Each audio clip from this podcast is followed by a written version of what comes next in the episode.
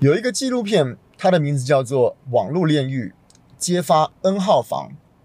如果大家有注意这个前呃，应该是也一段时间的新闻哦，就是韩国有一个叫做 N 号房事件。这个事件呢，主要在讲说有一个不法的集团啊，他们这个胁迫女性拍了一些不雅，甚至于是这个很不堪裸露，甚至于是有凌虐的成分在里面的照片，然后在一个。网络的私密社团里面公开，然后也做一些收费的动作。那当然这是一个很大很大的丑闻。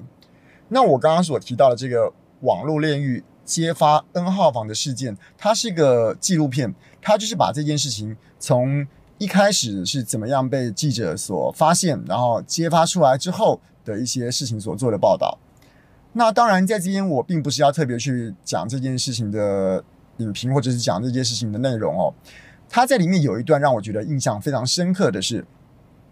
这个揭发 N 号房事件的这个记者啊，哈，他在把这个新闻公告出来的时候呢，他自己本身也受到了这个不法集团的威胁，就是他可能把他的家人、他的小孩、他的地址、他的身家背景都掌握住了，而用这个呢来威胁记者说，如果你敢。继续追查这件事情的话，那我就要你好看。那纪录片演到后来呢，就有问这个记者说：“今天这件事情如果重来一次的话，你还会想要揭发这个 N 号房的事件吗？”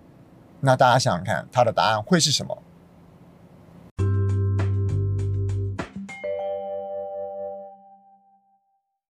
？Hello，谢谢大家再来看我，这里是人生实验室，我是科学 X 博士。刚刚说到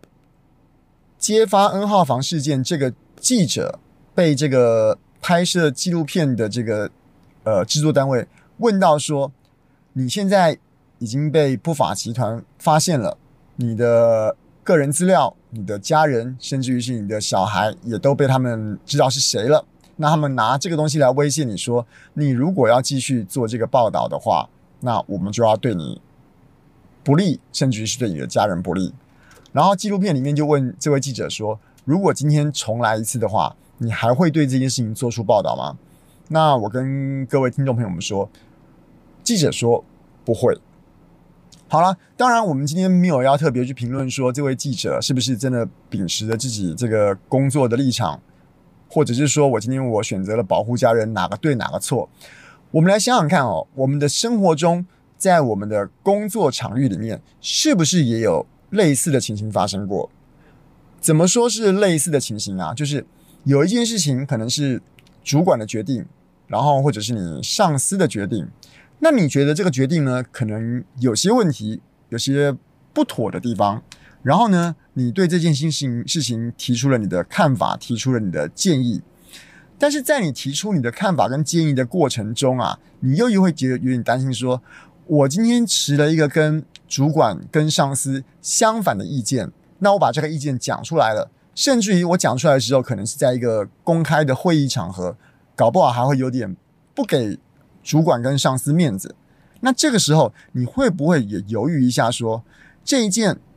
我自己觉得应该要做，我自己觉得正确的事情，但是我为了明哲保身，我为了不要让主管对我的印象不好，我为了主管。不要因为这件事情而特别迁怒于我，所以我就让这个事情往我个人觉得不好的方向前进了。也就是说，当一件事情你觉得不同意，你觉得反对，你觉得你有更好的看法的时候，你会选择照着长官的做法来做，还是你觉得你会照着你觉得对的方式，至少你会提出意见，至少你会提出你今天反对这件事情的观点，而不是选择保护自己。我想这种情况啊，应该蛮多人都会有机会碰到的。公司开会不一定每个人的想法都一致，而且有些时候通常是很多，就是我刚刚所说的，长官有长官的想法，同仁有同仁想法，但是同仁要提出自己的想法的时候，会担心说，我今天提出我的想法，尤其是我的想法的。立场又跟主管相反的时候，会不会因为提出这件事情而显得特别的白目，甚至于还遭到主管的不开心等等的？那这个东西怎么解啊？哈，说实在，这个东西真的是蛮为难的一件事情。很多人会用一些，比如说，哦，我们今天可不可以换一句话讲啦？或者是说什么旁敲侧击啊？或者是说，呃，测试的方法，用一些比较像是沟通的手段来做这些，来面对这样的一件事情。但是我今天想要从另外一个角度来看啊，什么样的角度呢？我今天不谈沟通。不谈表达，我想谈的是我们今天对自己的定位是什么？我们想想看啊，我们为什么会怕主管担心？呃，为什么会担心主？不是不是怕主管担心啊？为什么会担心主管不喜欢我们？当然，我们怕的就是，诶，可能考绩不好啊。考绩不好，你影响年终奖金啊；考绩再更不好，搞不好会影响加薪啊；考绩再再再再再不好，搞不好还会被公司给革职嘛，对不对？所以我们担心的是，我们今天在公司里面，我们的付出跟我们的薪水有没有受到影响？我们今天的薪水，我们今天会不会逐年加薪？我们今天年终奖金会不会有多有少？这些都是来自于主管。对我们的印象跟我们的工作表现，那如果我平常表现得很好，但是却因为某一些在会议里面我不小心触怒了主管，而让他对我印象不好，让我加薪的机会少掉了，那不是觉得得不偿失吗？那你想想看哦，今天你来这个工作的目的，如果是我说的，你有很大很大的一个成分是说我来这个地方就是为了要赚钱的，我来这个地方就是要领薪水的。那我觉得你的答案可能会偏向，那我就偏向长官的选择好了，我就偏向长官的决定好了。长官说了就是算，长官毕竟是长官嘛，他一定比我们有更多的见识，更多的需要考虑的问题，所以他做的那件事情的决定可能跟我想想法不一样。可是呢，我今天工作的目标只是来这边图个薪水，求个安稳，我何必故意去冒着这个让长官印象不好的危险，而做出一些忤逆他的行为呢？所以我说啊，如果你今天在这工作里面的心态，你来找这个工作，在这边服务的心态，真的只是为了薪水而已的话，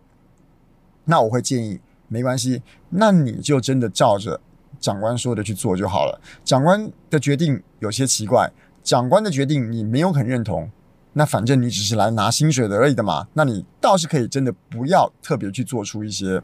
忤逆长官的一些意见。可是呢，换过来想啊，我们来一个工作，做一个工作，想必一定有除了比薪水更重要的东西。这个就是在我昨天唐三藏的白马这期节目里面所说的，你今天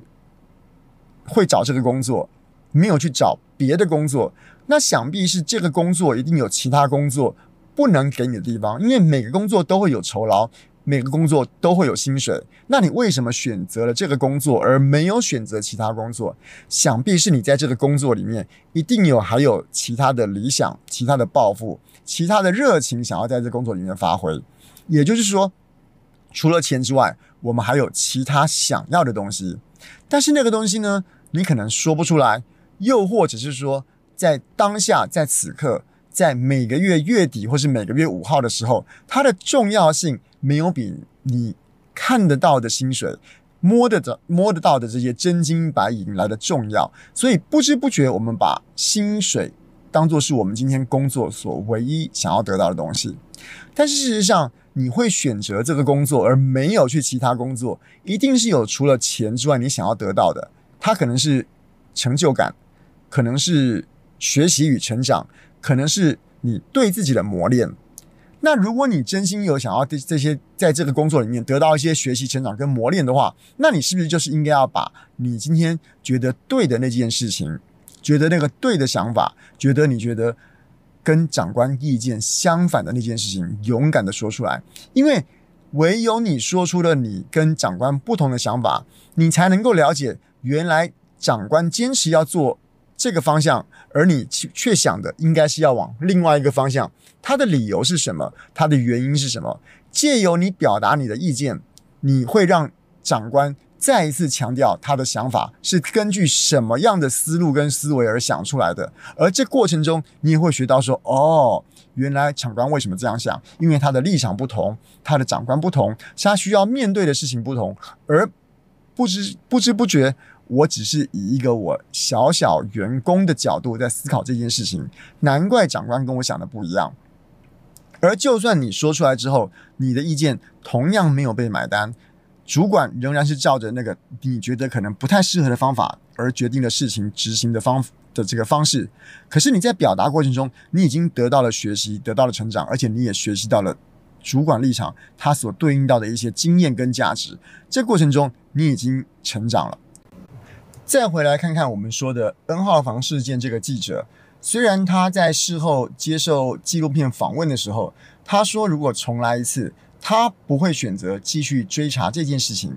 但是想想看，他在一开始的时候继续追查的结果，他在整个记者的生涯之中，是不是也累积了很多从来没有过的经验？当然，他也经历过了从来没有过的恐惧。这个对他整个记者的工作来讲，是不是也是一个成长与进步？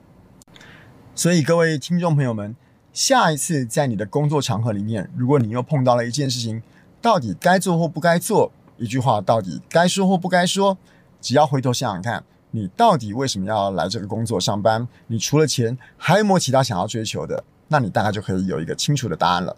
好了，以上就是今天的人生实验室，我们下次再见喽，拜拜。